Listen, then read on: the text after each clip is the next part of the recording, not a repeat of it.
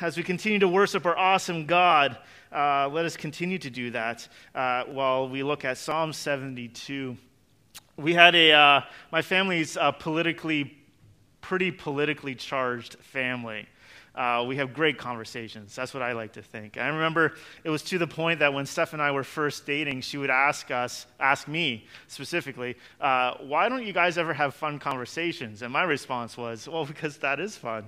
Uh, we enjoy those types of things. To the point that even at a family gathering not too long ago, like last week, uh, I could hear in the corner of my, uh, like just there, uh, just earshots a conversation about economics and politics.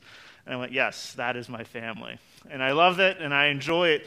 And it's easy to have so many opinions, especially as we enter into the season of, a, of an election. It is so easy to have an opinion. And opinions are okay, opinions are all right. We need to have them. But something that our, our opinions can never overcome is our call to pray are called to pray for those whom God has placed over us. And in Psalm 72, it is a royal prayer. It is a prayer that was written by King David, uh, that was written down by his son Solomon, but it was a prayer that was said by King David to his son King Solomon. Uh, sorry, as the throne began to transition from King David to his son King Solomon. It's an amazing prayer.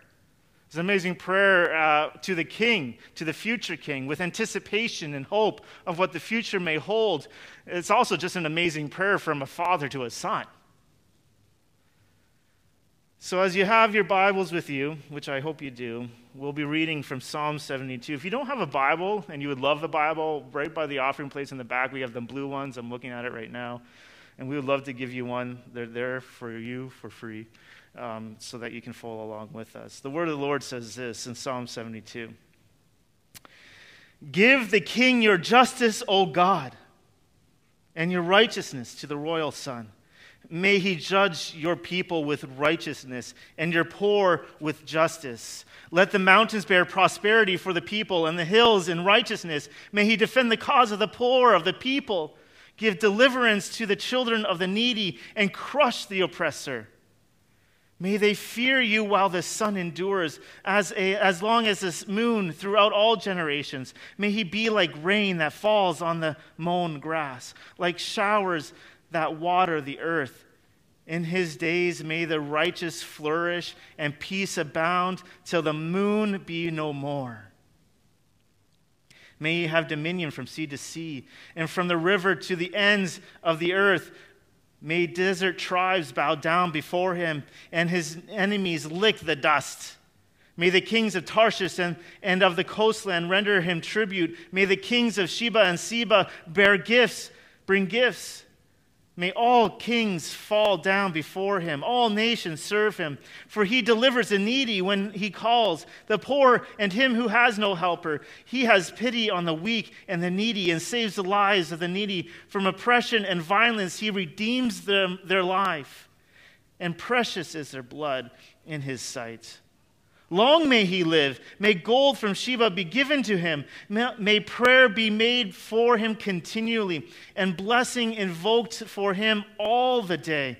May there be abundance of grain in the land. On tops of the mountains may its wave, may its fruit be like Lebanon, and may people blossom in the cities like the grass of the field. May his name endure forever his frame continue as long as the sun. May people be blessed in him. All nations call him blessed. Blessed be the Lord, the God of Israel, who alone does wondrous things. Blessed be his glorious name forever. May the whole earth be filled with his glory. Amen and amen. The prayers of David, the son of Jesse, are ended. Let's pray. Father God, we just thank you for this opportunity we have to continue to worship you today.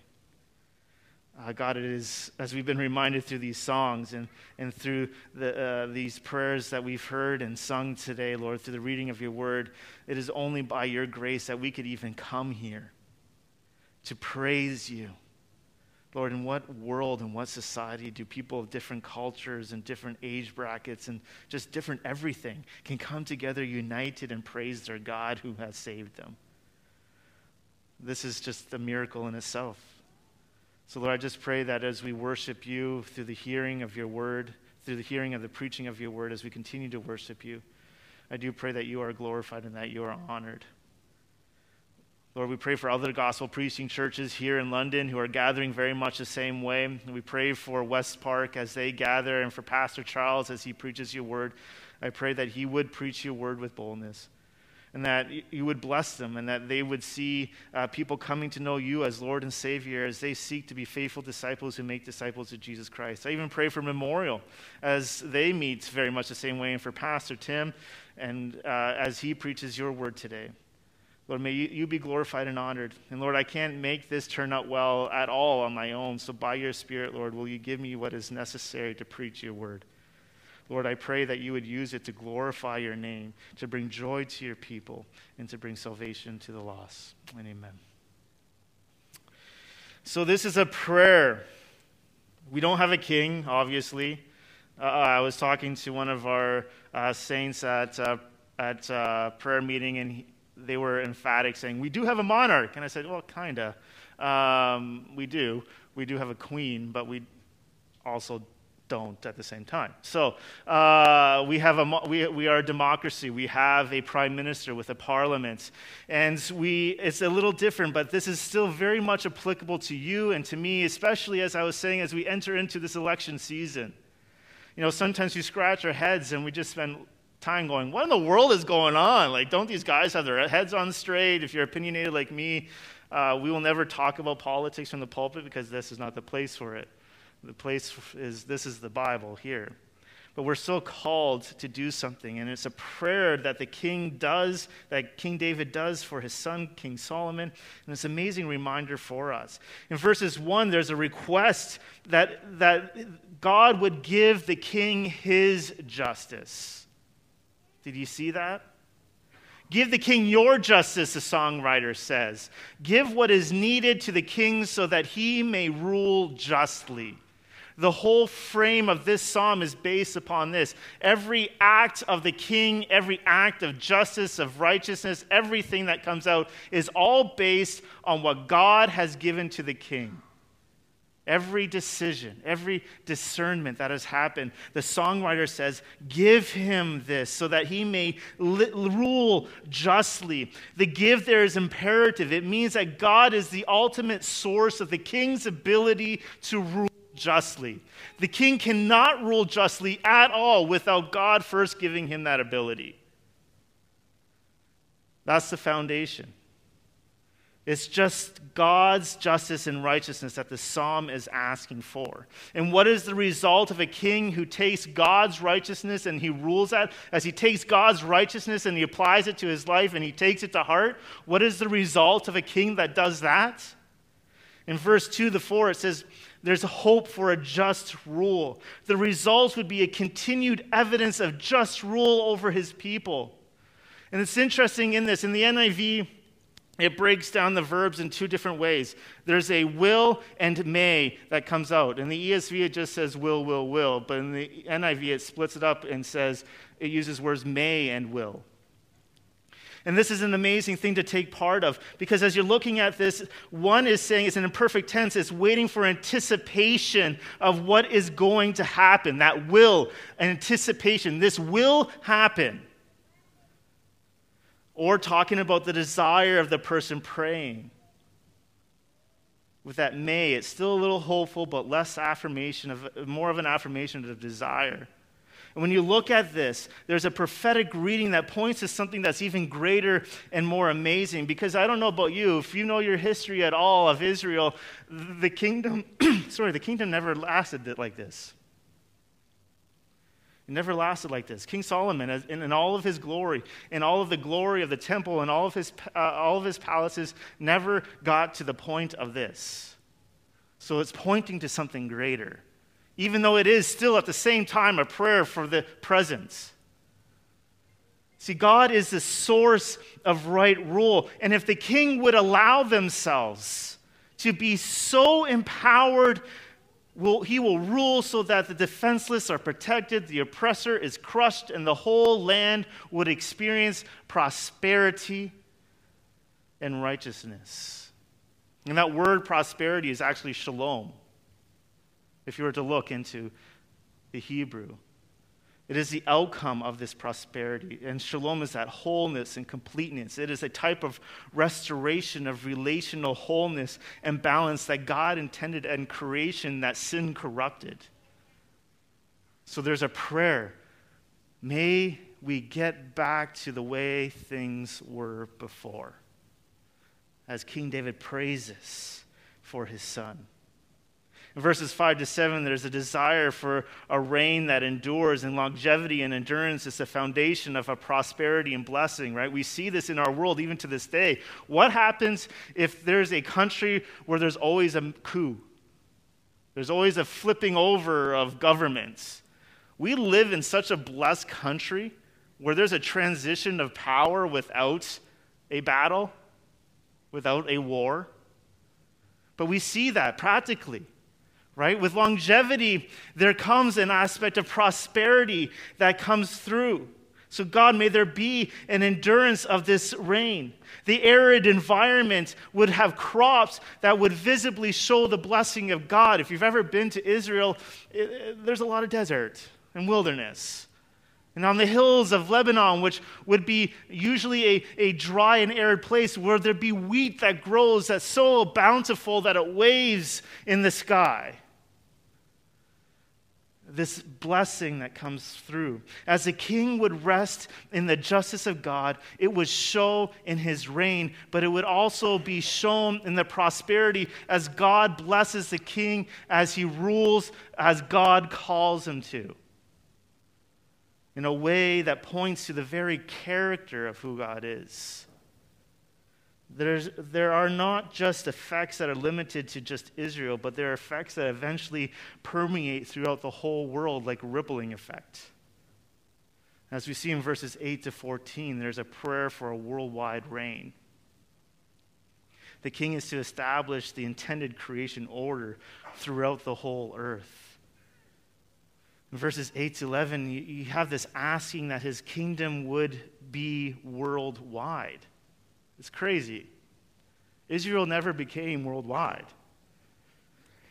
the effects of a right rule aren't just limited to the border of Israel, but they go like a rippling effect. Like if you were to throw that rock into, into the pond and you see the ripple effects go out. As this king would rule justly, it would not just affect Israel, but it would also affect all the countries around. And to a certain degree, we see that fulfilled in Solomon, as kings did come and ask for wisdom and pay tribute to him. Sheba came from the middle of nowhere, we think maybe somewhere in Africa, to ask for the wisdom. And she brought all of these spices and, and minerals and all these things to bless Solomon. To a certain degree, this did happen, but fully, no. There's still a waiting of anticipation of something greater that is to happen. As David is writing this, as he's praying this to his son, he has in mind that Davidic covenant that God promised him before, that his kingdom would continue on forever, that through him the promised Messiah would come. And he prays this prayer May your kingdom go worldwide. There, there are hopes that will never be fulfilled, even in the golden age of the monarch, but hopes that bring our eyes to what is ahead. There are hopes that will be fulfilled in the Messiah who will usher in the very kingdom of God. Even in verses 12 to 14, there's a hope for compassion and justice. And even with all of the hopes of what is, ha- is happening, the king is still has responsibility right here at this time to emulate the very character of God as he judges and rules his people. He is not just a ruler, but a defender of the poor and the needy. In the Hebrew, that word kai for connects that the reign over the whole world and the submission of the nation comes from his practice of delivering the needy when he calls. The king is God's representative on earth for his people. He is to emulate that the very character of who God is and the blessings that come out of that. But this isn't just some sort of compassion that is kind of a, a, a legalistic administration of law. This isn't some sort of, you know, he got some parchment and he wrote out the law that they should, the poor should be taken care of and signed it and sealed it and said, there, we're taken care of. This is not what we're talking about here. It's even more. It flows from a true sense of compassion that mirrors the very compassion of God. When I'm reading this psalm, and I'm seeing King David pray this for his son, King Solomon. He's saying this is who God is. God does care for the needy and the poor. And as God does, and as God's representative, you should too.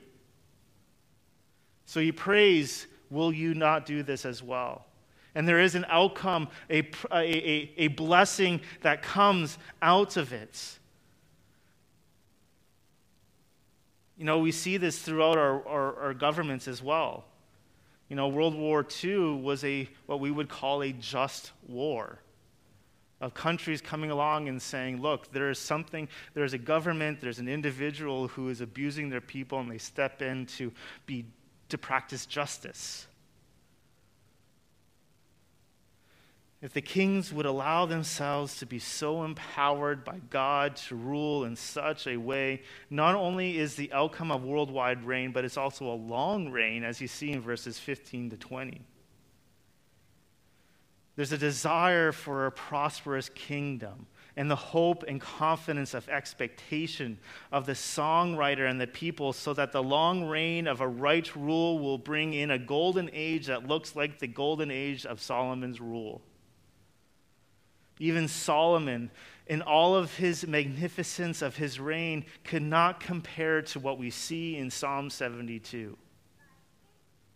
We got to keep in mind that King Solomon's rule was so marked in the people of God that when they came back from exile and rebuilt the temple, they wept because it did not even compare to the temple of Solomon. Right now, in my personal reading, I'm in Chronicles as Solomon begins to, to build the temple and you're reading all of the pounds. I'm talking like thousands and thousands of pounds of gold. You think Fort Knox has something? Not even close to what Solomon had. But in all of Solomon's glory and all of what happened in his kingdom, it was nothing compared to what we will see here, what we are waiting for in anticipation. God is the source of the right rule and blessing as we continue on for the king. And the outpouring of that blessing that God has given is in this doxology. Just as God has blessed, so the king blesses him.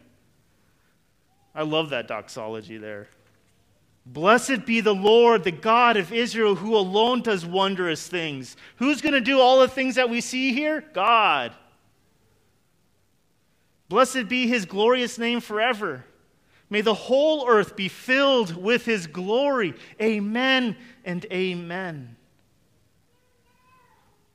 You got to ask yourself, as I was saying, we don't have a king, so what does this have to do with me? I think there's a couple of things that we learn from this. What, do we, what does this all mean for us?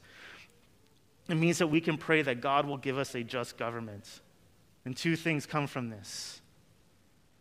You know, let's get into we need to pray for our leaders in 1 Timothy 2 1 2, let's just go there because it's better to just go there. In 1 Timothy 2, the, the writer of Hebrews comes along, or writer of uh, Timothy, Paul, the Apostle Paul says this First of all, then I urge that supplications, prayers, and intercessions and thanksgiving be made for all people. And then verse 2 for kings and all who are in high positions, that we may lead a peaceful and quiet life, godly and dignified in every way. One of the things that comes out of this psalm is pray for our leaders. Pray for them. They need it. We spend a lot of time complaining and very little time praying. And I guarantee you that if you spent more time praying, you'd be spending less time complaining. You would, because God would change your hearts. God would change your hearts. We complain about our political leaders. We spend time complaining about church leaders. We complain, we complain, we complain. And something I've noticed in my own heart is that if I spend more time praying for the people that I feel like I want to complain about, suddenly I'm not complaining as much anymore. I lament, God, will you not do something? God, this doesn't line up with your word. But I don't complain. A few years ago, I was part of an organization where uh, I had been there for a while and they had just hired a new individual, a, a new lead, and I really struggled with this person. Because I had been there for a while and I have my own pride issues, right? Because I'm human. And we struggled, I struggled. And I, I remember complaining all the time. Every day I'd come home and I'd be like, I was married at the time, still am married. She's not here. I'm still married. And uh, I remember complaining all the time. And then God really placed it on my heart the complaining and the need of repenting of that. And I started praying for that individual, praying that they would grow closer to God.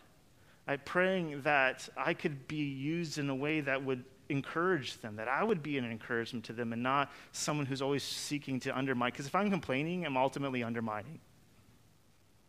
Right? You know what happened? I became more and more aware of that sin. God began to change my heart more and more. I still had my opinions. I still disagreed with that individual. But God began to change my heart. And I sought the best for that person. And I still do to this day. Prayer is important. And it seems the Bible makes special mention of prayer for those in positions of authority. Such authorities include government officials, both international and national and local. We have a prime minister, we have a premier, we have a, a, city mayor, we have members of parliament, members of provincial parliament, we have city councilors, and a slew of other people that we should be pray, praying for. And such authorities include all of these people, including pastors, church elders, church board, or school boards, school principals, employers, and all of those types of people. His prayer then in this psalm is that God would grant David's son the ability to rule and judge in conformity to God's own righteous character. And we pray that God would give us a just government. We do pray that. We should pray that. We are commanded by God to do that. God, grant us good governments. And you may ask, why do we have to pray for elders? Well, I just told you the main reason because God told you to, and you should say, if God tells you to do something, you say, How high? We do not pray for our leaders simply because we're commanded to. We're praying for them makes practical sense. Our leaders can affect the conditions we live in and have an impact on our families, on our churches. We've seen this this past two years our workplaces, our cities, and our countries, when those in authority are obeying the will of God, it is easier to live peaceably and quiet lives in all godliness and holiness, as Apostle Paul says in 1 Timothy 2. When evil men are in authority, our prayers for them are just as needed. One of the greatest illustrations I can tell you of this is William Tyndale. I, I, encourage you to go read a biography of William Tyndale and how God used him. See, God used him to bring the English translation of the Holy Bible to England. Before that, there was no English translation, which means people did not have access to the Word of God. Like, we have, like, I don't know, probably 100 Bibles in this building right now. I probably have most of them in my office. But back then, in the 16, there, there was nothing. There wasn't even an English Bible. So God used him to do that. And the outcome of that was that Tyndale was charged as a heretic. A heretic for taking the Word of God and translating it from Latin, which was not the biblical language, to English. He was strangled while he was tied to the stake where they would burn his body. His last words his last words were that, if, that the king's heart would be opened to the word of God while he was being strangled. I'm sure that as the, in our worst case scenario in this country, we should be praying at least the same. We do not pray for our leaders merely for our own benefit. We also pray because leaders leadership can be a tiring task. In James 3 verse 1 it says, "Not many of you should become teachers, my brothers, for you know that we who teach will be judged with greater strictness." Leaders carry a degree of responsibility to their followers. They are often the targets of criticism and they go to people in crisis. If they are leading well, they are living their lives in service. We pray for them, all of our leaders, because we recognize the greatness of their task and because we are grateful for their willingness to lead. And what do we pray? We pray above all things that they sh- we should pray for their salvation. God, may they know you. May you break them in such a way that they see their need of a Savior. That even in their leading, they realize that they cannot lead just on their own gifts and talents and their good looks or whatever it may be. Pray that they may know Jesus Christ crucified. We don't know if they know Jesus, so we should pray that they would. But whether or not our leaders are Christians, we should pray that God will guide them as they guide us. We should also pray that we be wise, that they be wise and discerning and surround themselves with helpful advisors. We know that God has placed our leaders in authority over us. Romans 13:1 says this, and we can ask him to use them as he wills. We should also pray for their protection. How about in the church? Pray for us. Pray for me, please. Please pray for Pastor Matt. Well, especially right now because he's on a youth retreat. I forgot to say that. Pastor Matt's on a youth retreat right now. Our ministry leaders, our deacons, our Sunday school teachers, our nursery workers. We can pray for them to have strength in the midst of spiritual warfare and to remain encouraged in the Lord. We can pray for their families who often feel scrutinized and bear an extra load. Pray that God will give us a just government. But we don't just pray that God would give us a just government, so it just doesn't end there. We should mention our leaders before God in prayer and ask Him to have His way in their hearts, to support those around them, and to use their leadership to benefit their followers. That is what the psalm is praying for, and that is what we should pray for too. If I took all of the energies that I exerted on complaining about my boss, and I spent those energies praying, I think my heart would have been a lot better, a lot faster, a lot quicker. If we would just pray for those people that God has placed over us, our hearts would certainly change. Our opinions, I'm not saying your opinions have to change, but my heart would change. We would repent of that and are commiserating, and we would move forward. Psalm 72 gives us an important example for us. Like David, we should pray for righteous civil leaders and for our church leaders who are righteous in their conduct, teaching, and leadership. So pray for them. Pray for our church leaders. Pray for Keith Albion. Pray for Chuck Selby. Pray for Dave Noble as they shepherd the flock that God has given them, has entrusted to them. Pray for our Sunday school teachers who are downstairs right now for uh, April and Pam. I don't know who else is down there, but the other ones. For our nursery workers, for Rena and for Victoria. Pray for them. Pray for them. But let us not just pray that God would give us a just government, because we don't just pray, we also pray while we wait for King Jesus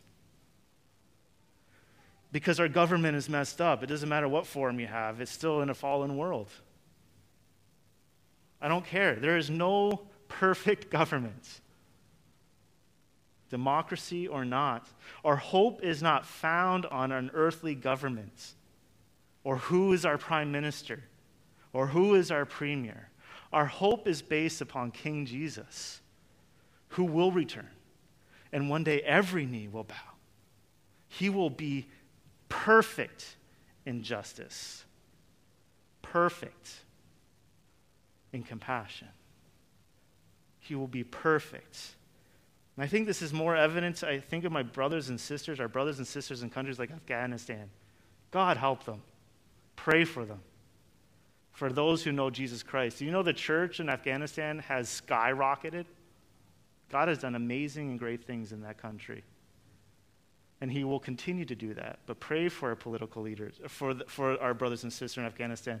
Their hope is not found, obviously, in the government. Their hope has to be found in something greater, who is King Jesus. Let us pray that Jesus would come quickly. And this prayer, as we see in Psalm 72, is only fulfilled in Jesus. The first verse of this Psalm's prayers for justice for the King of Israel, the son of David. While we must pray for all rulers to be righteous, this prayer will be completely answered only in Christ. So, not only are we praying that our government would be just and that we would have good government, but we're also praying with anticipation of when King Jesus will return. And he will return. And that is our hope. Jesus announced a kingdom that would bring relief and healing and life to people physically as well as spiritually. We see that in, in passages like in Luke 4 18 to 19. See, prophetically, Solomon understood that his great, greater son's kingdom will extend far beyond his kingdom geographically, ethnically, and chronologically. And to the believer, this is comforting. For those who are in Christ, this is comforting because our world is messed up. Our world is broken, it is fallen. There's this cosmic vision. We are strengthened to live in a kingdom that is now but not yet. As we see in Hebrews 12, verse 28, which is an everlasting kingdom that continues on and on. So, in this political season, as all of those political leaders start to give all their promises, as they begin to campaign and all of the, the, the signs are all up on the streets. Instead of maybe complaining, how about we pray? How about we pray for our leaders? Let us pray for Justin Trudeau that A, he may know Jesus Christ as Lord and Savior. Don't you imagine that, eh? What would, like, imagine that. It would be completely different, right? But pray that he would also, even if he doesn't, even if God doesn't call him, that he would be just in his ruling. Pray for Premier Doug Ford as he governs the province of Ontario. Pray for our political leaders. Pray for them. But we pray with anticipation that one day King Jesus will return. That is our hope for Christians. That is our hope. Because, man, if our hope is based upon a political system changing, you're just going to be disappointed all day long. No time in our history has this country been perfect. We do better in other areas throughout history, and those are always shifting. So, not only do we pray that God would grant us good government, but we also pray for Jesus to come when everything will be set right and perfect, just and good. This is a prayer that should give us hope. It should also send us out as well. It should send us out with the hope that we have in Jesus Christ to other people who are relying upon a political system to change so that could, things could get better. But our hope is based upon Jesus Christ, who was born of the Virgin Mary, who grew up, who died for my sin, for your sin, who was buried for three days. He rose again, ascended to heaven, and will one day return because he's King Jesus. Let's pray. Father God, I just thank you so much for who you are and what you have done for us. Uh, God, I thank you for the reminder from Psalm 72 of the importance of praying for our leaders that you have placed over us. God, I pray that we would be marked as a praying people and not a complaining people. So, Lord, I do pray for our Prime Minister. as we enter into this political season. God, above all, I pray that you would break him so that he sees a need of a Savior. I pray that you would surround him with people who love you more than anything. That it would be a weight that he could not even bear. That he would see his sin in his life and the need of a Savior. But God, even if you do not call him to yourself, I pray that he would govern justly, that you would bring advisors and people around him who would point him in a way that is just. Lord, I pray the same for, for Premier Doug, for our Prime Minister, and I pray the same for, for our mayor, Lord. I pray that you would just call them to yourself, that they may know you, Jesus Christ, as King Jesus. And amen.